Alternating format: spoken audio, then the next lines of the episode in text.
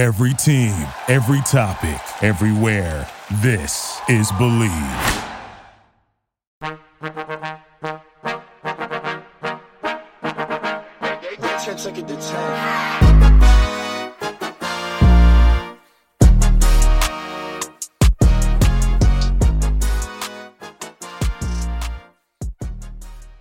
Hello, everyone, and welcome back to Pop Culture University, where we talk about what is going on in pop culture and see what we can learn from it. I'm your host, Patty Eminger. You may know me as Patty Pop Culture from TikTok. You know, I'd be talking about conspiracy theories a lot on there. You may have seen one or two or all 30 parts of them or whatever. If it is your first time here, thank you so much for coming. Everyone is so welcome here. Take a seat in the classroom wherever you would like. If it is not your first time here, thank you so much for coming back. I love you. I stand you. I'm in your fandom. You guys, this week has been so annoying for me because of my car. Cars, ever since I've turned 16, has have haunted me. Ever since I I literally crashed into the Dunkin' Donuts drive-through when I was getting a iced coffee when I was 16. Name something gayer. If you need to name something gayer than gay sex, say that. And I was in a truck too why did I think I could fit in the Dunkin' Donuts drive-thru in a truck? Anyway, this week I got a ticket for parking outside of my own house.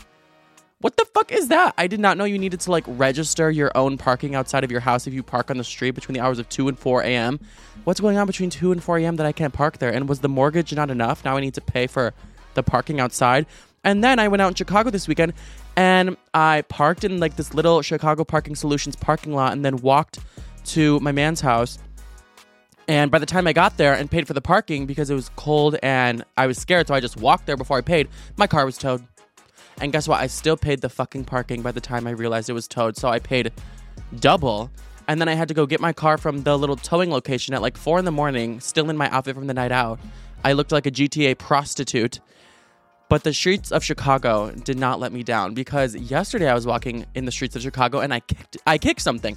And I looked down and I was like, what did I just kick? It sounded like a bottle. It was Ariana Grande's perfume just sitting on the ground. And Ariana Grande is my favorite pop star of all time. She's my number one. I'm an Arianator. So I was like, I was so happy. I felt like I found a pot of gold and I picked it up and the bottle was full. It was her Sweet Like Candy perfume from 2016 that I've always wanted to buy for myself, but just never did. And then I just got it. And that was the way of God, aka Ariana herself, because God is a woman telling me that it's okay and don't hate the streets of Chicago for giving you car problems. Anyway, enough of my issues. A lot of celebrities have issues this week.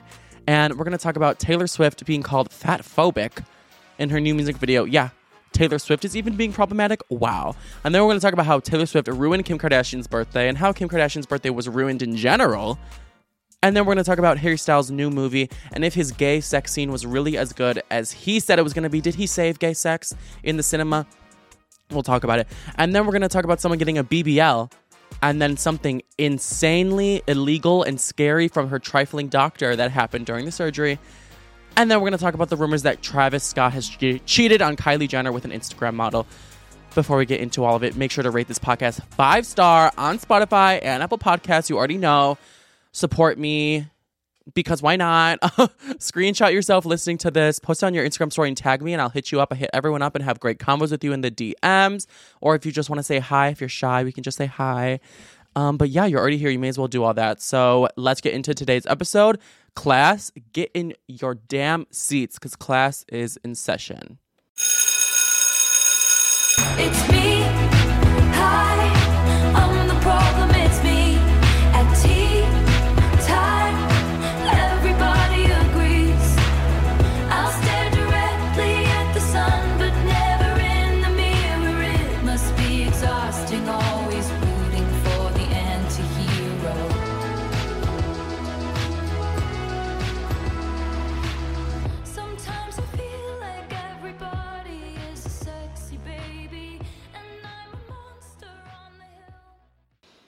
Taylor was right. It's her. Hi. She's the problem. Taylor Swift is the problem because she came out with her new single Antihero, and it's a song all about all of the things that she hates about herself and that she feels like people just pummel her for and she gets so much hate online for these things and just some of her own internal shames and she really represented all of those self-loathing thoughts in that music video as well. And I think it's very relatable. We all have things about ourselves that we don't like. Taylor even said that. Antihero is one of my favorite songs um, I've ever written. I really don't think I've delved this far into my insecurities in this detail before. This song really is a, is a real guided tour throughout all the, you know, things I tend to hate about myself. We all hate things about ourselves. And one of the things she does not like about herself is her relationship with her body and her weight and the concept of being fat. There was a scene in her music video where, you know, she's singing along with the chorus, It's me, hi, I'm the problem, it's me. And then she gets on a scale and she says that she's the problem because when she just stands on the scale, it doesn't give her her weight in pounds. It reads the word fat. That's all it says, just the word fat. I was a little shocked when I said that, when I when I saw that for the first time in the video. And then after the scale just says fat in bold letters, another Taylor looks over at her in a very judgmental, criticizing, mm, you could lose a few pounds kind of look. Really a fat phobic glare at Taylor on the scale. And that Taylor is not supposed to represent Taylor in real life being afraid of being fat. It's supposed to represent her internal ED, her internal eating disorder that she has. When I first saw this, I was shocked. I couldn't believe she put it in there, but my second thought was thank God she did because how relatable. But outrage ensued, and people thought that she was hindering the body acceptance movement. Hey Taylor Swift, what the fuck, dude? Being fat is not a bad thing, and in five seconds of your music video, you have successfully reinforced the idea that it is. But that does not give her permission to perpetuate a really harmful fucking narrative. Fat is not a feeling, and feeling fat or fearing being fat or not liking the way you look, which is often what feeling fat actually is, does not mean that you deal with the systemic issues that actual fat people actually deal with. In 2010 to 2014, I was a counselor for teenage girls. And if this music video had come out then, and they would have seen their fucking idol standing on a scale, looking disappointed and disgusted with herself, and the word fat coming up, I can only imagine how hurt and disgusted with themselves so many of them would have been. Swifties, I am one of you. I'm one of you. Hear me out though. Do I really need do I need to spell it out? Do I need to spell out why that's a problem? But in Taylor Swift's new music video, she has an imagery that directly contributes to anti fatness. Taylor Swift thinks being fat is a bad thing. So clearly, a lot of people were very mad. and They don't care if she's Taylor Swift. They're not going to kiss her ass. They're going to yell at her or actually just yell at their phone and then post it on the internet. But like, damn, girl, tell us how you really feel. Holy shit. They were screaming at the phone. Like Taylor said, some people just need to calm the F down. Now, I understand what they're saying. I have very a lot of empathy for these people. I grew up fat. I was genuinely like overweight, obese, all through growing up until I was about 15 and then you lose weight and then you realize how much fat phobia exists and how different people treat you when you're big and when you're skinny or whatever people like to determine as big or skinny. People treat you a world of difference and it's such a jarring difference. It literally affected my mental health so much just realizing how horrible people were who were treating me bad and now suddenly they're my friend. It's like people won't even let you finish your sentence or care about what you're saying or open the door for you when you're plus size and then when you lose weight, like they'll do all those things as if it's just normal, as if you're human again. So I totally feel for the body acceptance movement. I want it to progress as much as it possibly can. But I don't think Taylor Swift was contributing to fat phobia at all. I think was that scene was supposed to represent was her not liking that she still has internalized fat phobia. And that is totally a real thing because we were all grown up, you know, indoctrinated to think that being fat was bad and it's so shameful and you should never be and anyone who is is lazy or whatever and that's just not the case. Being fat is First of all, you can't feel fat. Like that's a noun, not an adjective. So fat isn't a bad thing, but we were raised to think that. And she is not saying that her expression of this shame she feels is healthy. She's not promoting it. She actually is saying that it's totally unhealthy and she wishes she didn't feel this way about herself, but she does. She hates the way she looks at herself on the scale and she wishes she could be at a place of body acceptance. She's actually dealt with an ED for a really long time that we didn't even know about until she talked about it uh, in her 2019 documentary, Miss Americana. I've learned over the years it's not good for me to see pictures of myself every day because I have a tendency, and it's only happened a few times, and I'm not in any way proud of it, but I get, I tend to get triggered by something, whether it's a picture of me where I feel like I looked like my tummy was too big or or like someone said that I looked pregnant or something and that'll just trigger me to just starve a little bit, just stop eating. I love her and I think her struggle is so real and I feel for anyone who's gone through that. And I think Taylor really represents the modern day person who we all probably feel this way no matter where we are in our journey.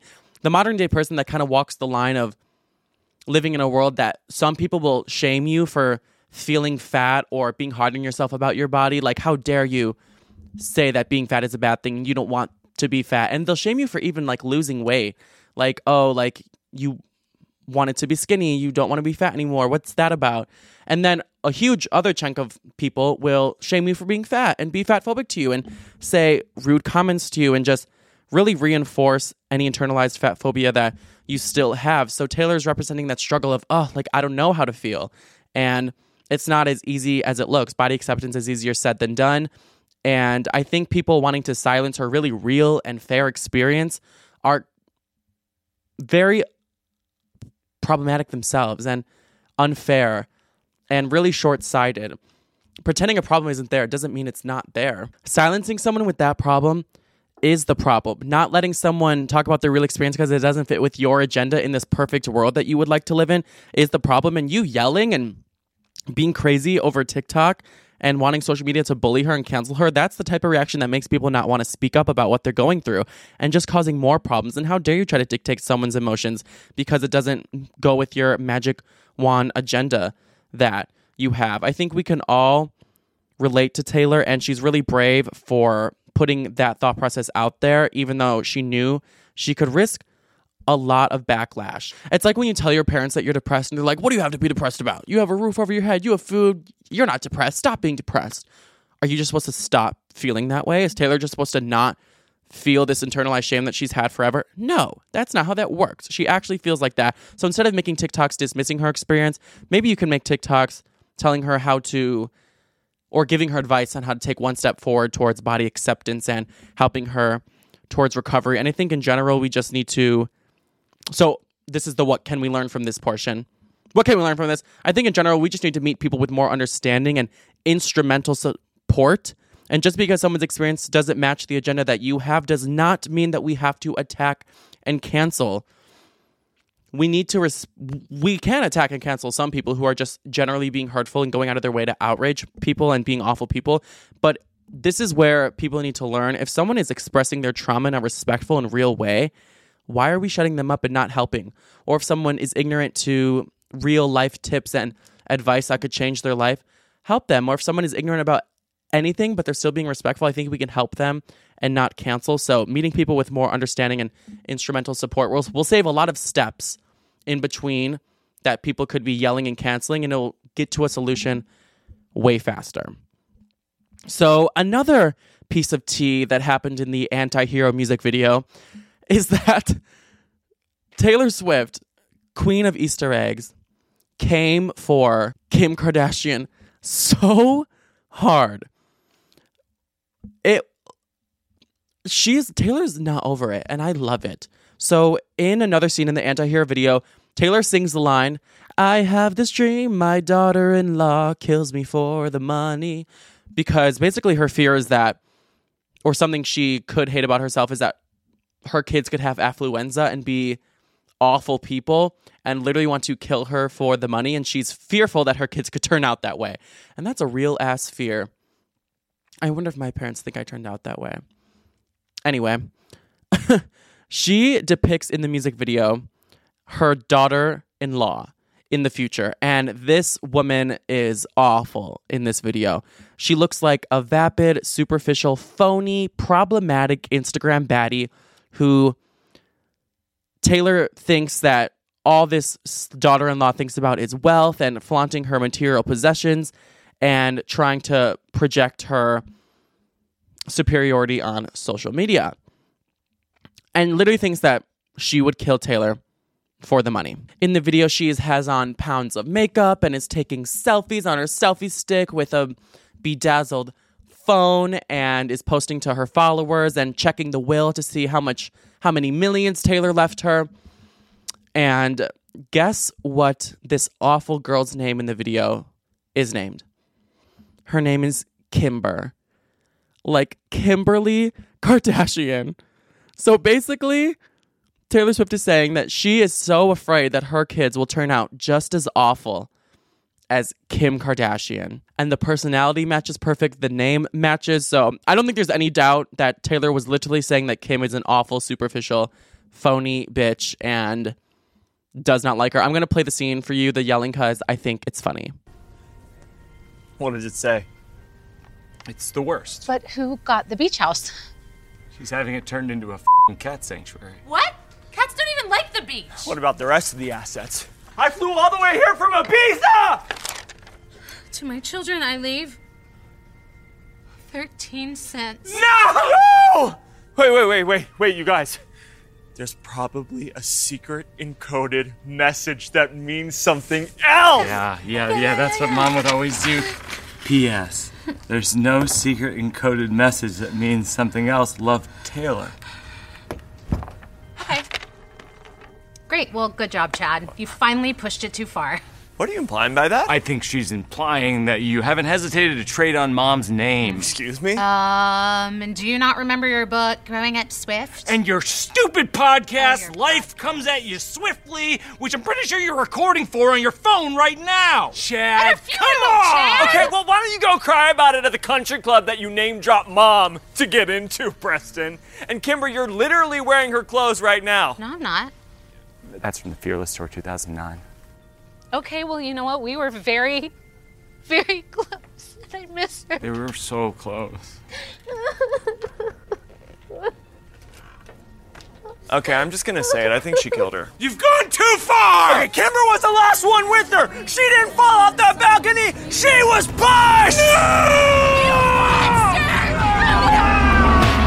It's too good. Taylor Swift is too fucking good. She could literally write for SNL. Like that was fucking hilarious. And she wrote she wrote and directed that whole music video. She's a woman of many talents. Um Taylor did not give a fuck that that music video came out the same day as Kim Kardashian's birthday. she said, "Bitch, I don't care if it's your birthday. I'm not going to be nice to you just because of that. I'm not going to kiss your ass on your birthday. I'm going to make you look like an idiot on your birthday. And the whole internet is going to be talking about you in a bad light on your birthday. And I respect that. I respect that level of petty. Taylor Swift, I wouldn't say is like, I guess you could describe her as petty. I would maybe use that adjective. But Taylor has a good ass reason to be petty. She isn't over it. Did you guys see that Kim said that, like in an interview a few years ago, that she was asked if Taylor and Kanye and herself are over their drama that they had, and Kim was like, "Yeah, we're over it. Like everyone's just moved on. We're over it." Kim, you and Taylor Swift still a beef with Taylor after all that went down? No, squash. Over it. Good. And have you two had any communication, or you just feel like we've all moved on? No, I feel like we've all moved on. Okay. When I first saw that, honestly, my blood ran cold. Chills went up my spine. Kim, are you soulless? You're gonna like Taylor Swift said this literally changed her whole perception of herself and how the world saw her and basically sent her into some kind of like psychotic break and made a whole fucking album called Reputation about how people's perception of her has changed and she's the uh, uh, the queen of the snakes and a liar, evil woman. And you're just gonna say like two years after that you're over it, that you've moved on. Guess what, Taylor? She can't move on. You literally embarrassed her. You lied, but you lied, Kim. Sorry that your birthday was yesterday. I still love you. You fucking lied. And that was one thing that really pisses me off about Kim. Like, I do love the Kardashians, but at the same time, it's hard for me to like just forget about that sometimes. You and Kanye are to ruin Taylor's life and then just say you moved on. Well, Taylor is still traumatized from it. And that's why Taylor uh, depicted her in this music video like this as this person who is just on social media doing things for money and PR because Taylor literally only did this for, I mean, sorry, Kim literally only did this, the whole phone call thing with Taylor ruining her reputation for PR so she can keep up her public image, keep her show going, keep her A list, blah, blah, blah persona going. And who better to feud with to stay relevant? Taylor Swift. What's the quote?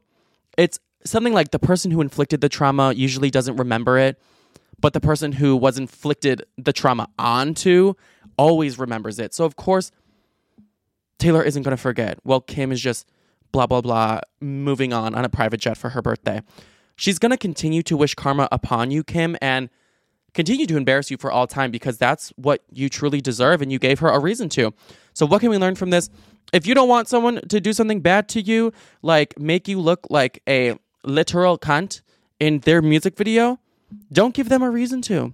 Even if you are having a hard time resisting the urge to be evil, do something bad, just don't like someone, you want to really do something fucked up to them, just resist the urge. Just take the high road because you guys should just keep your side of the street clean. I know this weighs on, I hope this weighs on Kim's conscience to this day. You don't want to deal with it on your conscience. You don't want to give someone a reason to hate you. You don't want to make an enemy. You don't want to live with the feeling of having done something bad to someone and that negative energy manifesting inside you.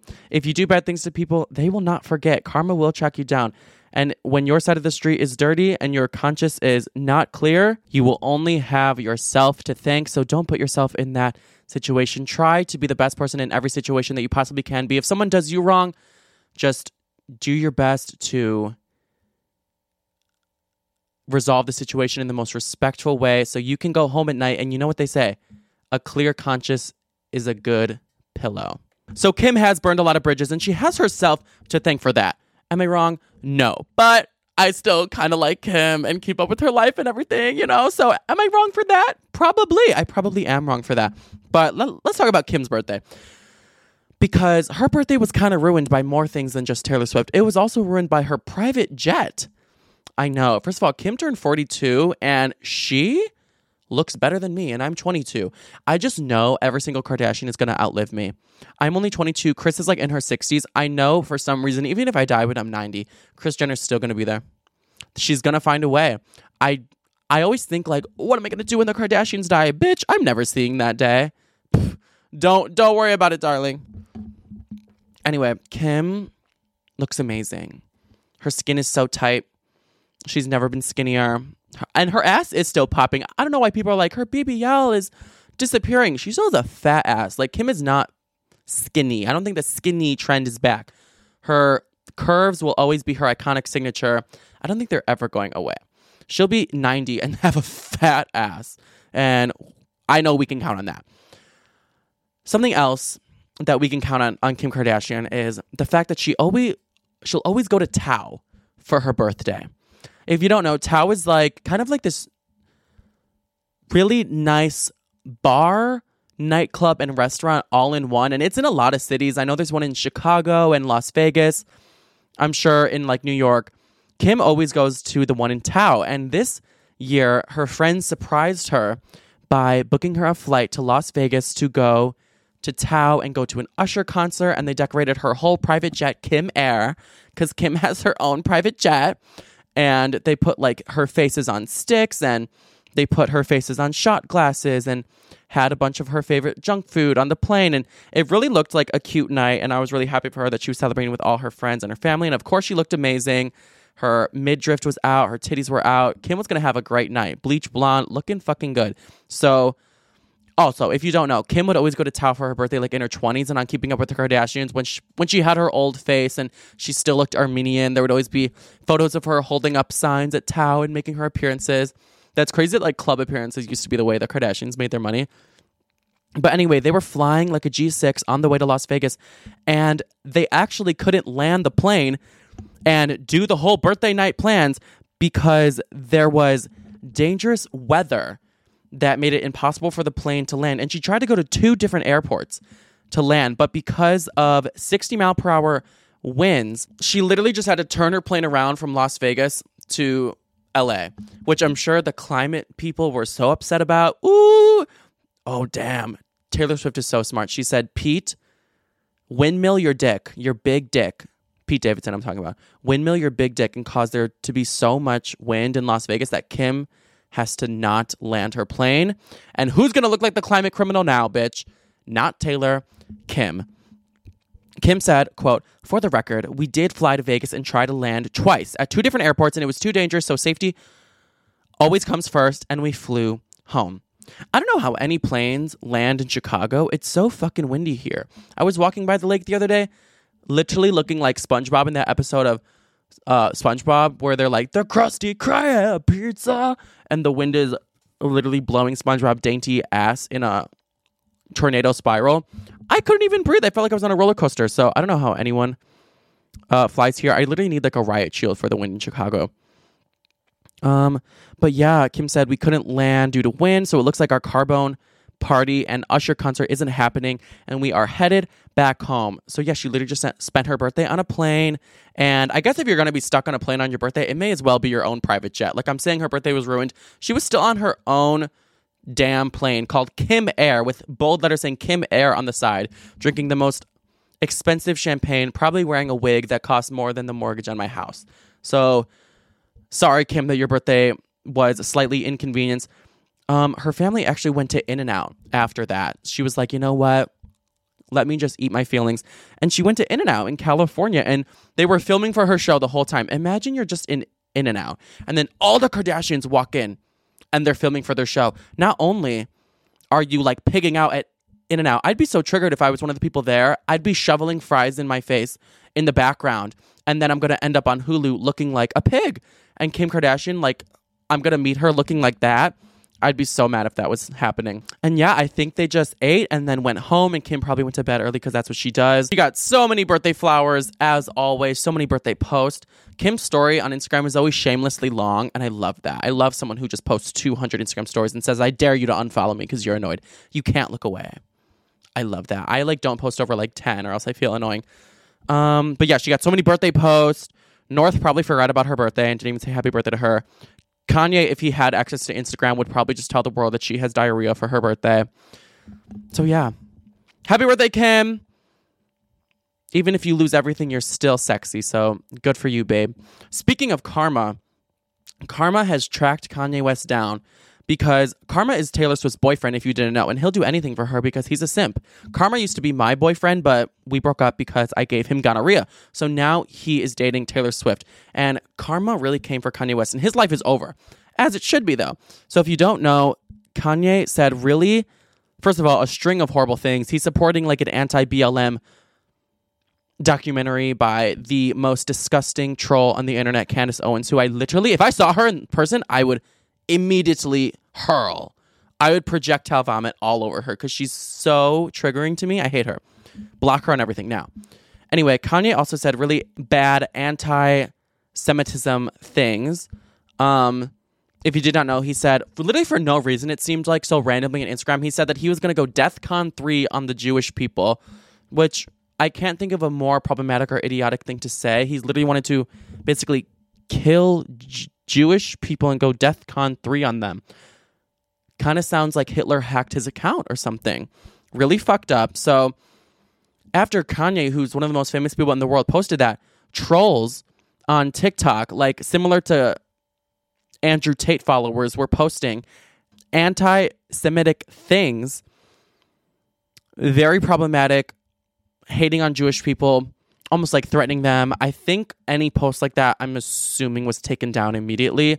Uh, but people like little incels in training boys were posting anti Jewish things to their TikToks. And then not only that, but people in real life, IRL, on the 405 highway in LA were hanging banners, like big ass banners to everyone driving by that said, Kanye is right about the Jews. Honk if you know. Oh my God. That's so scary. I like hate when conversations like this come up, but also I kind of appreciate it because it exposes people who have those beliefs and then people wake up and realize it's a real problem. But at the same time, I can't believe so many people think this.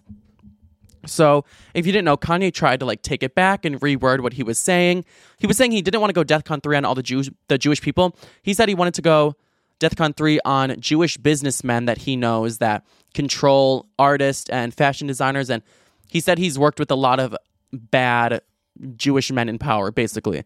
But he said that in the complete awful outrage mongering way just to get attention as he always does. So he didn't apologize because he's a genius and he can't do that, but he did try to take it back. Uh, Piers Morgan gave him a hard time in an interview about it. That's like the only time I've ever liked Piers Morgan. You don't hold accountability to my pain. You're being a Karen. I'm talking You about. don't The, I'm hold talking. I'm not a accountability Karen. to the I'm, pain. I'm not a Karen, and I'm not going to cancel you, and I'm not going to uncensor you. I'm simply going to challenge you on what you're saying. can't- you can't- I think you you, can't don't cancel me. understand the pain that you've been causing with some of these comments, and I think that one in particular, I can understand. Oh my. God. God forbid, God forbid one comment could cause people to feel any of the pain that my people have went through for years. Even like the blacks being ushered to the left during the civil rights movement. no why- one has cared why does about he- black why does he- people. okay, why no, does- no, all right. no one is. Can I? I mean, say I agree that the racism against black people has been utterly deplorable, shameful, unacceptable, and thank God the world is beginning to move to a better place about the way what it about- has treated okay, black what people about- like you. However, however, one form of racism yeah, No, doesn't no, it's justify. almost in a better place. Well, you one see- form of you see the way racism doesn't justify is another. not a better I'm not cutting you off. I'm finishing my sentence. so You can respond. One It's form not- of it's racism. not- one it's form of racism. racism. It is racism when you say I'm going So deaf for Jewish truth. people. I was in a position where I've been hurt, and this is the way I had the right to express myself.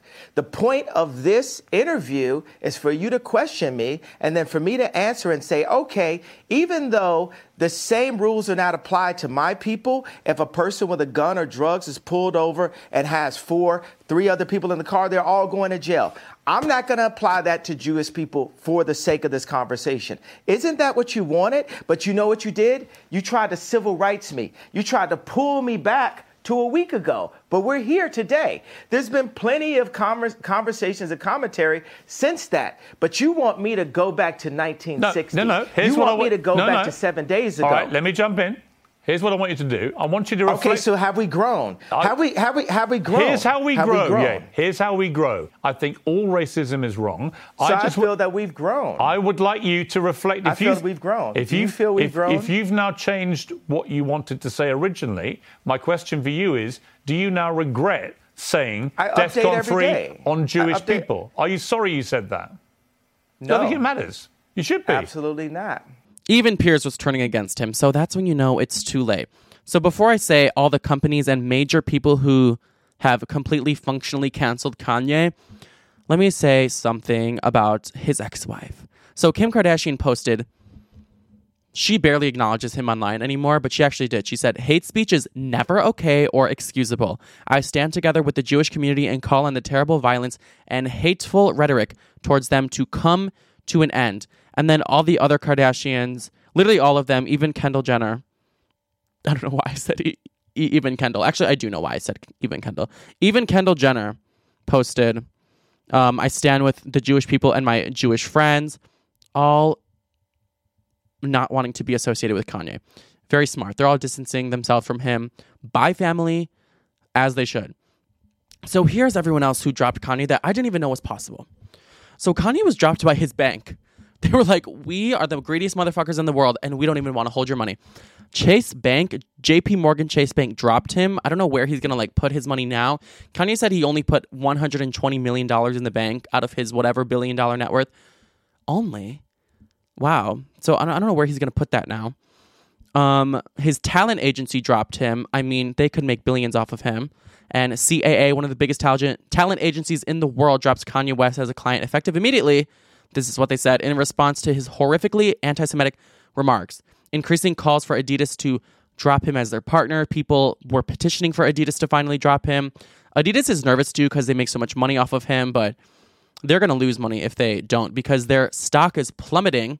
Um, like over 30%, the Adidas stock is now going down His streaming and airplay is all going down. According to the latest data from Luminate, albums by Kanye West are down 23%, and airplay, aka spins on the radio, have dropped off to 13% in the United States. On some stations, they are not even playing him and will refuse to, and have gone down to 0% of playing his music.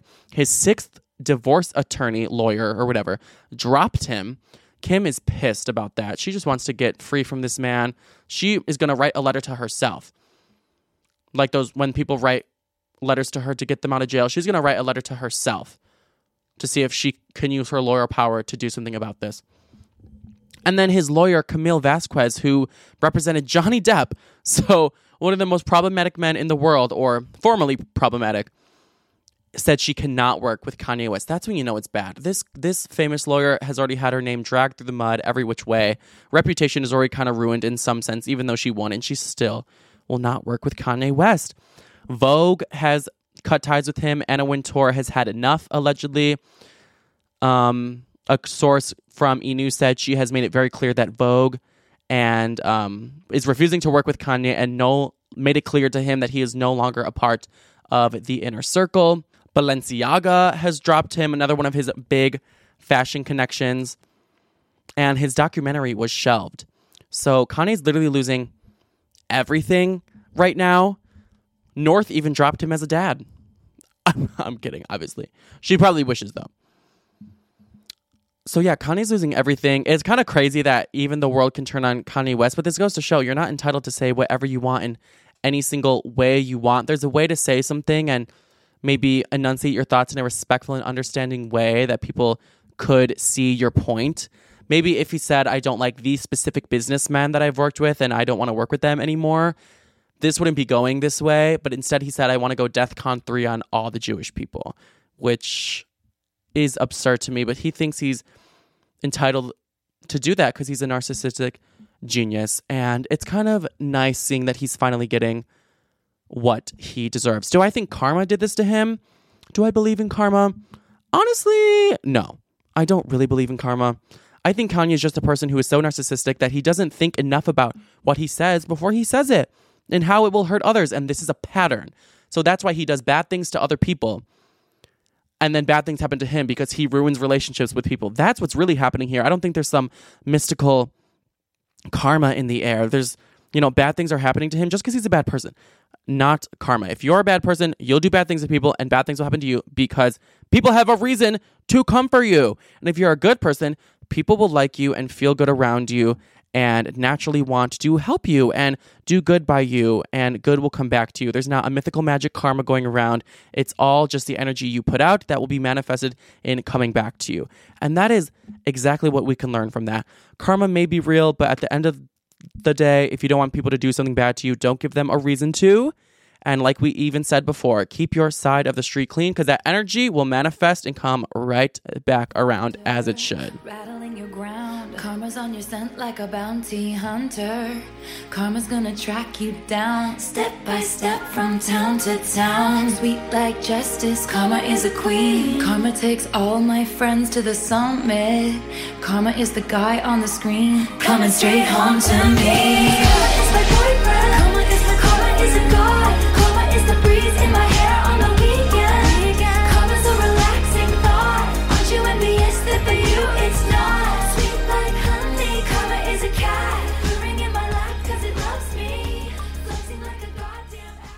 Harry Styles has probably inspired a lot of gay sex, but he's decided to give it a try himself. In his new movie, My Policeman. And basically, this movie is set in the 1950s, and Harry's playing a policeman who gets married to a woman because he lives in Sussex. And back in the day, if you were gay, you could get beat to death and you will be put in prison if you are caught acting on your homosexual urges. Um, so he marries a woman, even though he has a crush on a man. So he kind of has this secret life with another man, and his male lover calls him my policeman. And I'm not going to spoil the movie, but I did see it. And I will get to my review of that in a minute. But what people were really excited to see was his gay sex scenes because Harry made quite the stir when he was promoting such scenes and this film in interviews with the Rolling Stone. He explained that it was important to him that the sex scenes were sensitive and loving because he thinks that so much of gay sex in film is just two guys going at it. And it kind of removes the tenderness from it. And he wants to do good because he said that there will be, I would imagine, some people who will watch it who were very much alive during this time when it was illegal to be gay. So people were really rubbed the wrong way by that because he was basically saying any gay sex scene in films up to this point were horrible and he's going to fix that as a straight man because he just thinks it's the right thing to do, which sounds very ignorant. I'm sure he didn't have horrible intentions, but people took that the wrong way and it seems easy to do so. There was because obviously there's a lot of less popular gay films that are about real gay stories with tender love scenes that apparently Harry has never seen and he didn't do his research, he didn't care to. I get why people are mad at him. He kind of capitalizes off of this queer image of his, but at the same time doesn't gain doesn't um claim queerness. Everyone says he's this you know, gender ambiguous or androgynous or whatever the word like androgynous icon and he doesn't conform to the straight image that people want him to or that he would in one direction and he's like a he's like a queer ally or queer representative or something but he's not. He's not going to claim queerness and for that people think he shouldn't really have his fingers in the business of such or even comment on the community that much saying that he's going to fix gay sex scenes in films and that honestly makes a lot of sense. People also just continued the discussion of why are men who are straight or don't claim gayness playing all the gay characters in another, you know, any big gay movie that goes to the theaters except Bros, people playing the lead roles were probably straight. So that's why people were mad about the sex scenes leading up to it. But now that I've seen it, were the sex scenes tender and loving and were they good or was it just two guys going at it just like all the other ones that apparently Harry Styles have seen?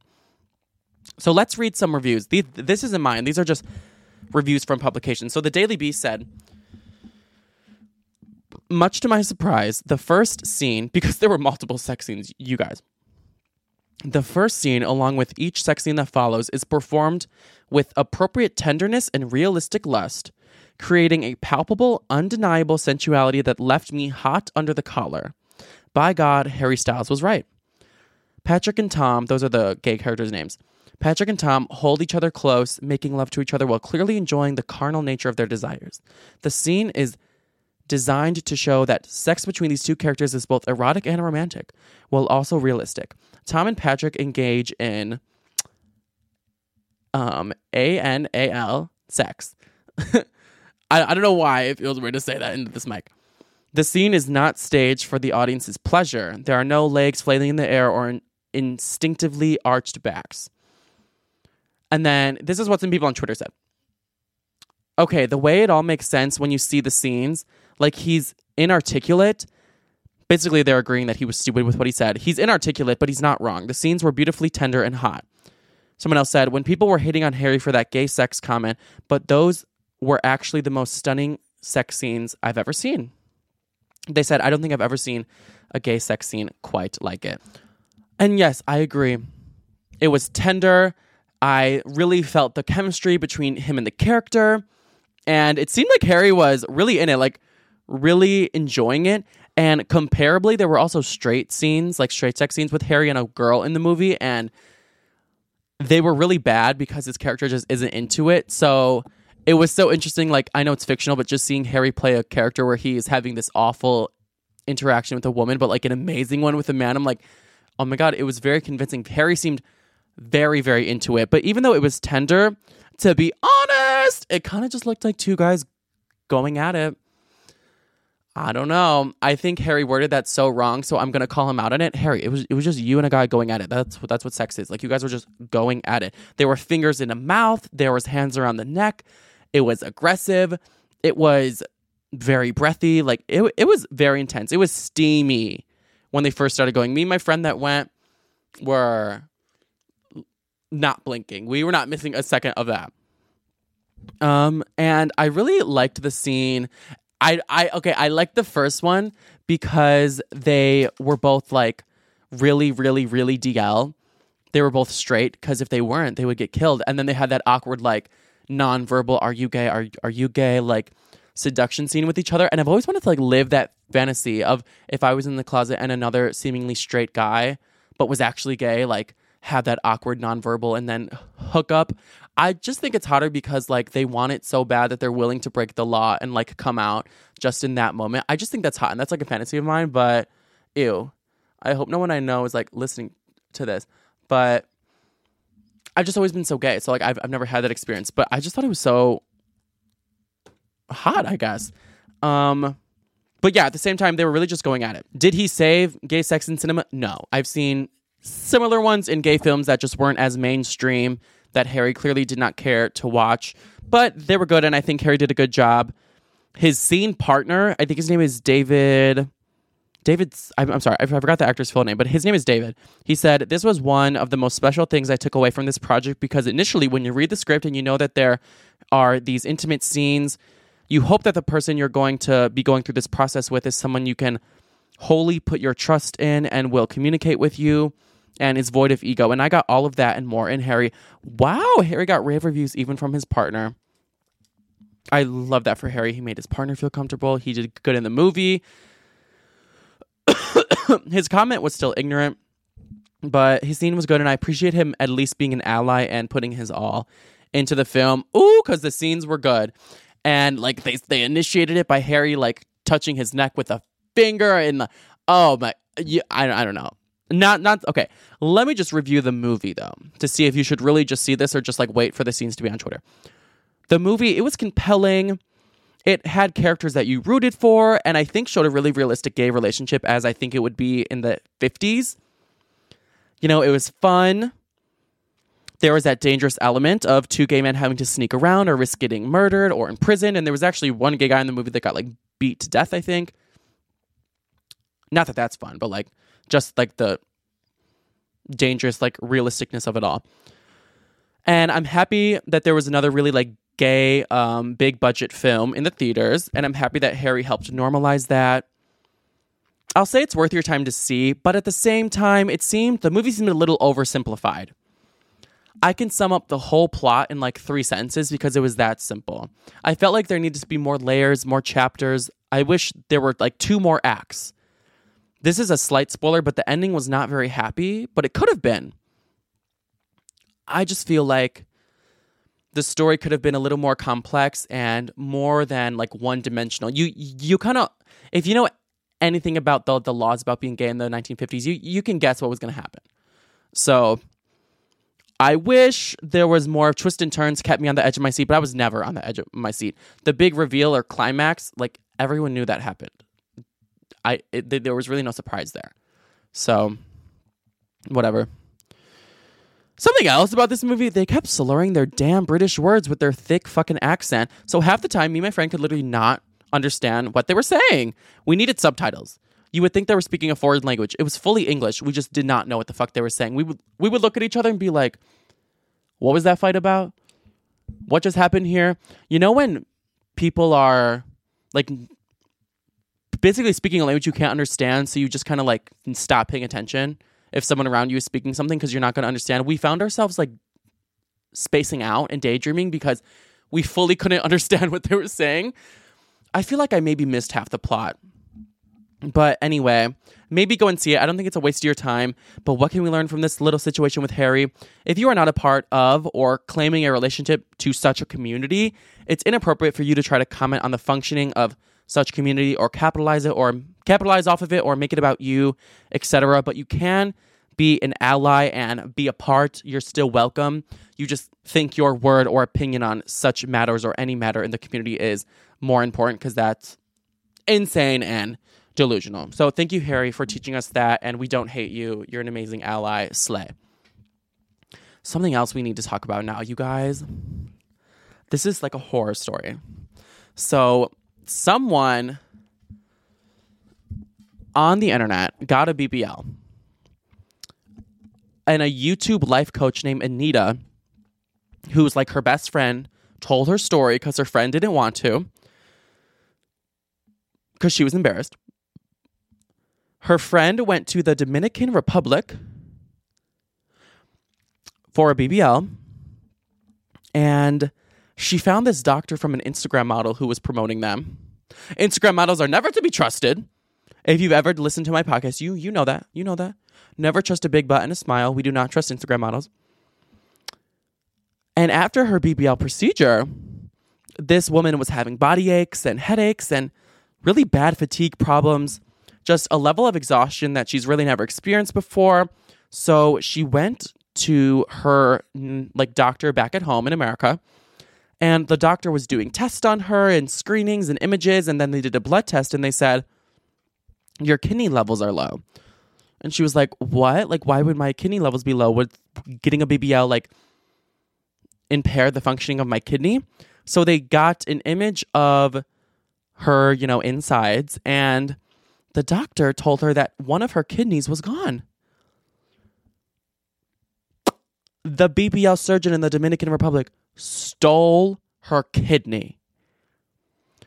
While she was getting the surgery, they cut open her tummy and took out her kidney.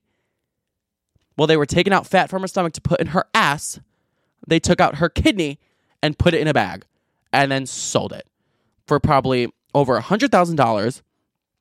And then when she went home and realized that her kidney was gone, she tried to contact this doctor and the doctor ghosted her.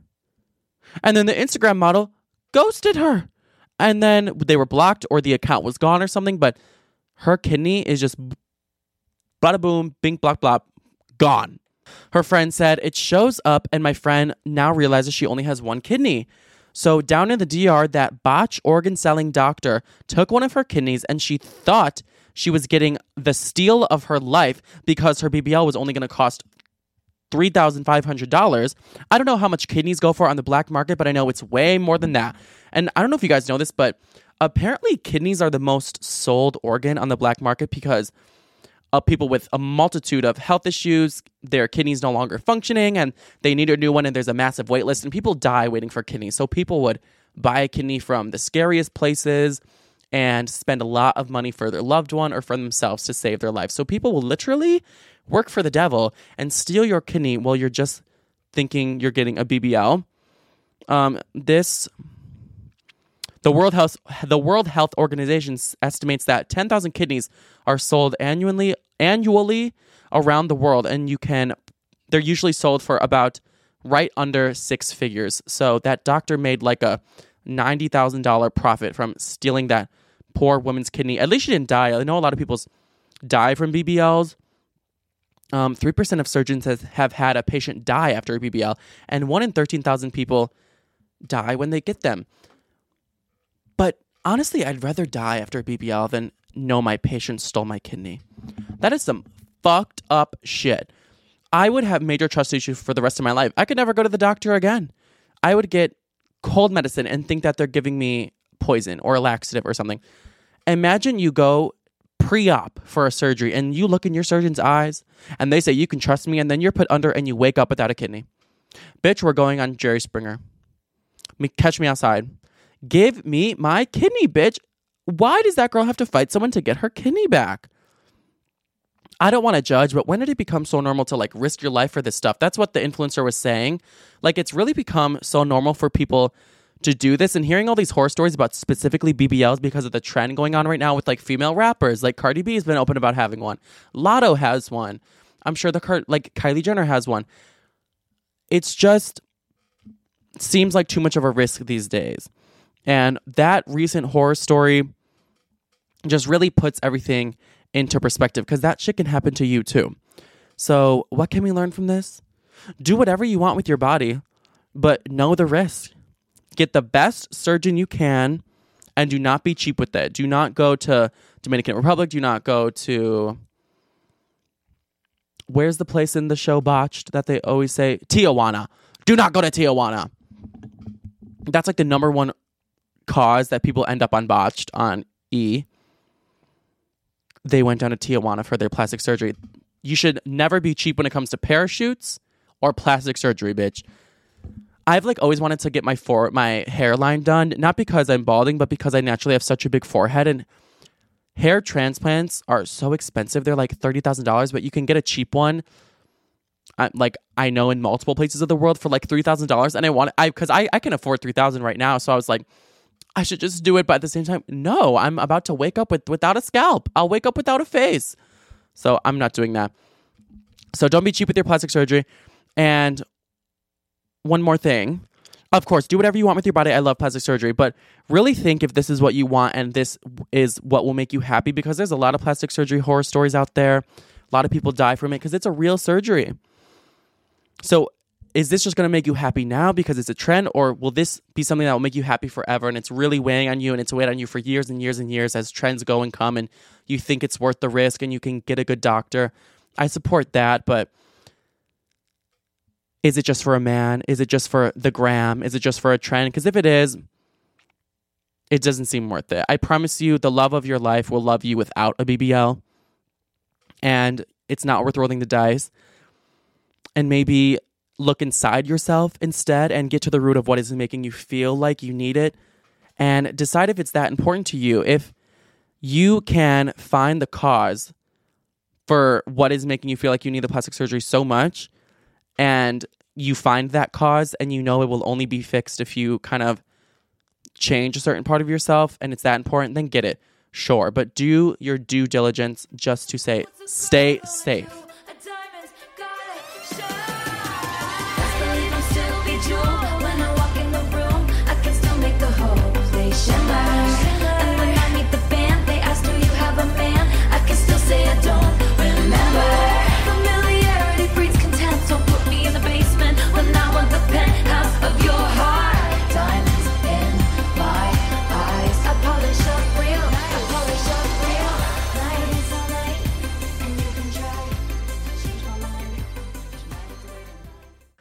So I guess Kylie Jenner was getting the Tristan Thompson and Khloé treatment, but I guess it was just behind the scenes because there's major rumors that Travis was cheating on Kylie and has been cheating on her for a very long time. And but Kylie's never on the damn show.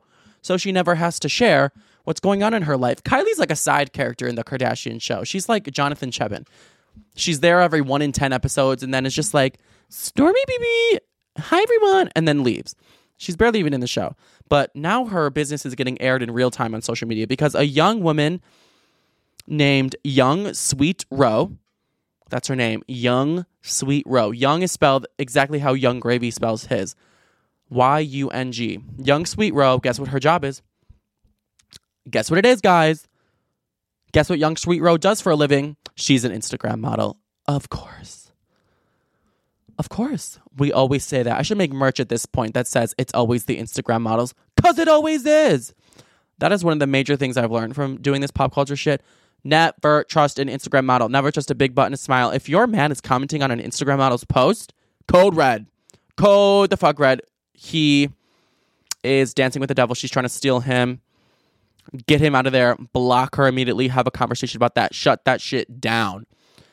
So anyway, this Instagram model is trying to stir up some drama between the Websters. She posted on her story that it, w- it was a photo of Travis Scott's music video behind the scenes, and she posted a little image that said, "I'm directing" with a wink, insinuating that she was at his music video shoot, but there was no models in the video, so why would she be there? And these rumors about Young Sweet Row and Travis Scott have been going on for a really long time.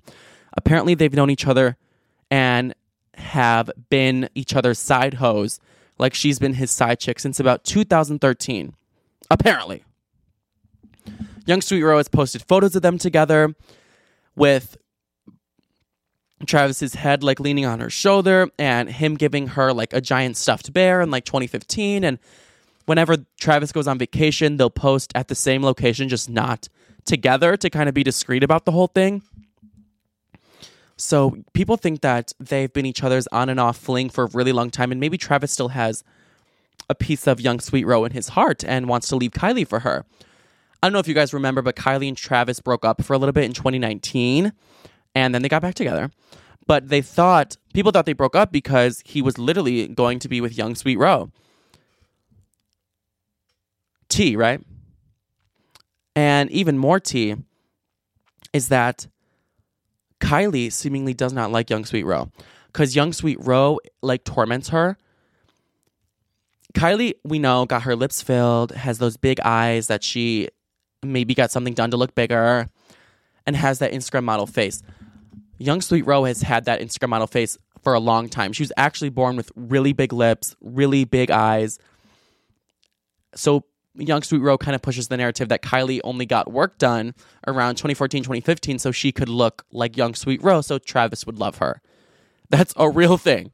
People think her whole Kylie Jenner lip kit brand was kind of inspired by wanting to look by uh, look like Young Sweet Row, or at least that's what she was trying to push that narrative. And then Kylie eventually reacted to these whole cheating rumors, but we'll get to that. But anyway, Travis got denied that she was at the video shoot just this week. He took to his Instagram story to, on Saturday to say, Weird shit going on. An uninvited person was sneaking photos on what was supposed to be a closed set while I was directing a video. I don't know this person. I've never been with this person. And he told her to stop with the continuous cyber games and the fictional storytelling. And we'll get to that in a second. But Young Sweet Row had their internet fooled. She was posting these photos from the past. She was posting a photo on his video shoot. People were like, there's no way. She would just get on that video shoot. Maybe Travis has better security guards now. But people really believed her. She said that he was lying, and then she posted a video saying that he cheats on Kylie almost every night. And him and Roe were together on Valentine's Day, and she posted a photo of multiple of Travis's friends trying to text her to get a hold of her that Travis wants to like hook up tonight because, you know, Travis has to be discreet and can't do it off of his phone. She posted those receipts and said that that was on Valentine's Day that he was trying to hook up with her really late at night. But Travis then posted his own receipts on his Instagram and it was a photo of his table on Valentine's Day in his own house. And he said, if you weren't here on Valentine's Day, then you weren't with me on Valentine's Day. Young Sweet Row literally has him in the palm of her hand, and that kind of made me feel like, damn, like he's he's kind of scared. He's showing receipts. He's really trying to prove it. She was then saying his receipts were fake, but Travis was speaking up, and he doesn't. He barely even spoke up on that Astroworld shit. So the fact that he wouldn't speak up on like something so tragic, but is like going off and off about how he wasn't with Young Sweet Row, it just seemed really suspicious. And then she posted even more receipts of them together on a different night. And she went on and saying that, oh, like we were together on Valentine's Day. She said, maybe your brain is all scrambled from the Molly you take. But you were at Gunna's party on February 14th, aka Valentine's Day, and she had 10 missed calls from your friends as soon as she left trying to get with you. And this is the video that she posted telling the world that he's a cheater and Kylie's being lied to. Okay, so what we're not gonna do is we're not gonna lie on me because I've been good. I posted whatever fucking story you guys wanted me to post. I pretended I didn't know you, went along with whatever fucking narrative you guys wanted to. No matter how much like bullshit I got from it, but to say you don't know me and you've never been with me when you've definitely been with me, when fucking everybody's seen you with me, when I have pictures and videos of you with me. Come on. Come on, sir. Or like even fucking this Valentine's Day, I saw you, I ran out the door, and you had every single girl I know blowing me up, like Trav's asking for you, come back. Are we pretending that didn't happen too? Like, come on. You cheat on that bitch every single fucking night. The whole fucking city sees it. Don't do this. And I was invited to that video shoot, you guys. I would not, go, I personally do not go anywhere unless I'm invited there. Seems pretty convincing, right? She's a good storyteller. She's a good manipulator of reality, as Instagram models are. She seemed pretty calm though. Like she was really just telling the truth. She wasn't stressing about it. And people were really taking her side. She even got Kylie to react. She even got under Kylie's skin. Oh, because Young Sweet Row posted on her Instagram just like a photo of her in like a sexy outfit. Um, and the caption said, "Tell her to be me for Halloween since she wants you to love her so bad." Oh my god, crazy! And then Kylie Jenner posted right after, literally basically the same photo in just a sexy lingerie outfit, and the caption said, "In your dreams" with a burning red heart emoji. So the girls were beefing on social media in real time. More people believed them because people were tweeting basically just announcing that Kylie got cheated on. Someone said Kylie Jenner posting thirst traps after getting cheated on reminds me of me. That had 100,000 likes.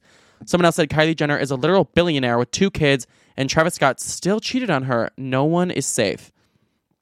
Someone else said Kylie Jenner got cheated on. This is Kris Jenner on her way to get Kylie to announce her baby boy's name and take the whole Travis Scott cheating news away.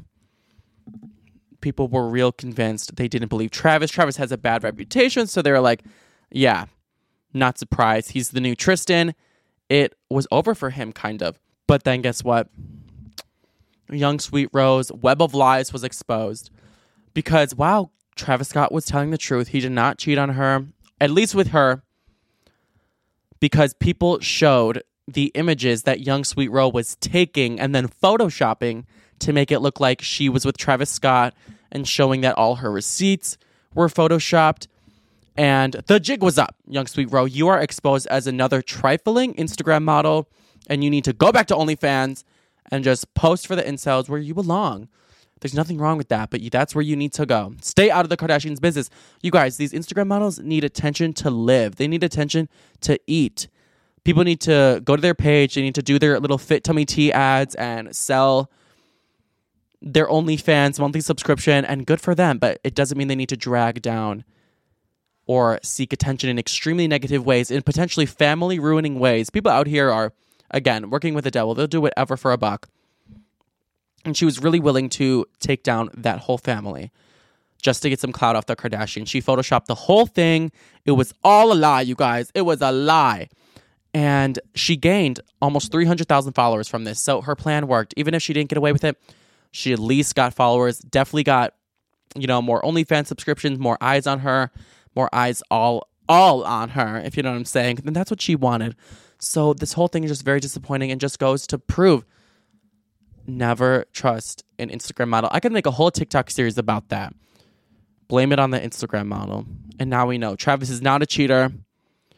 For now, good for Kylie for being the only Kardashian to still be with the man that they had kids with. Good for her, Kylie. Well, thank you guys for joining me today. I love all of you and I appreciate all of you for attending class. And again, you're also welcome here. And I hope you love the cute little nuggets of life lessons that we get along with all the tea because I love doing them.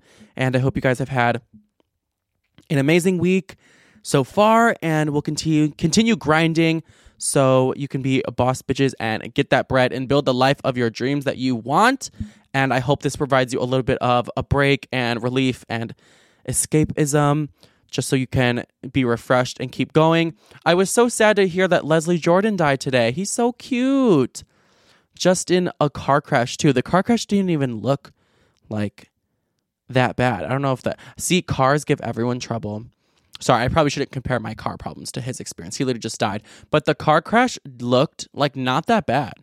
So maybe he just had like some pre-existing condition but people were showing the car crash and it just looked like the front was like hit a little bit you know what else is fucked up he literally he's 67 or was and he just bought his first apartment or condo in la it's odd how you can be so famous but not that rich he just bought his first apartment in la and he was so happy like months ago he was like i'm 67 and got my first condo i'm moving up in the world and then he dies so lame. All that work just for that.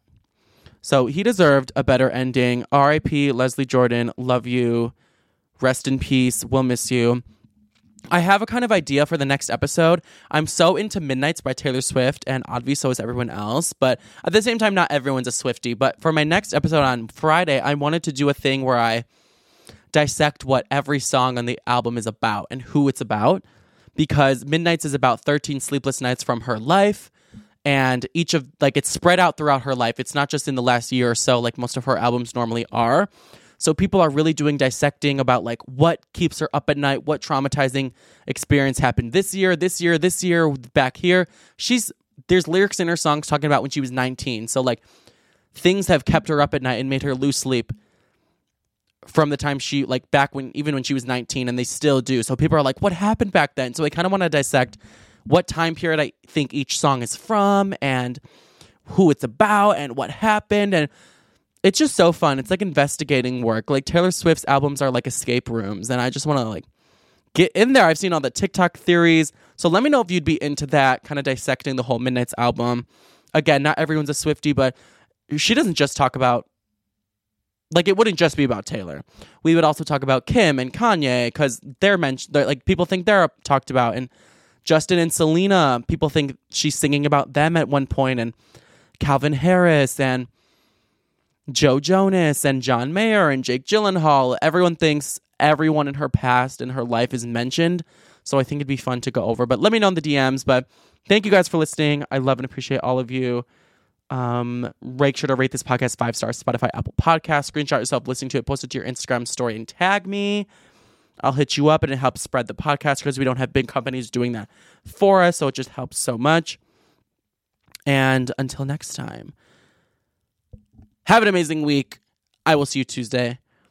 Bye. I meant Friday. I'll see you Friday. Okay, bye. Thank you for listening to Bleav. You can show support to your host by subscribing to the show and giving us a five star rating on your preferred platform. Check us out at Bleav.com and search for B L E A V on YouTube.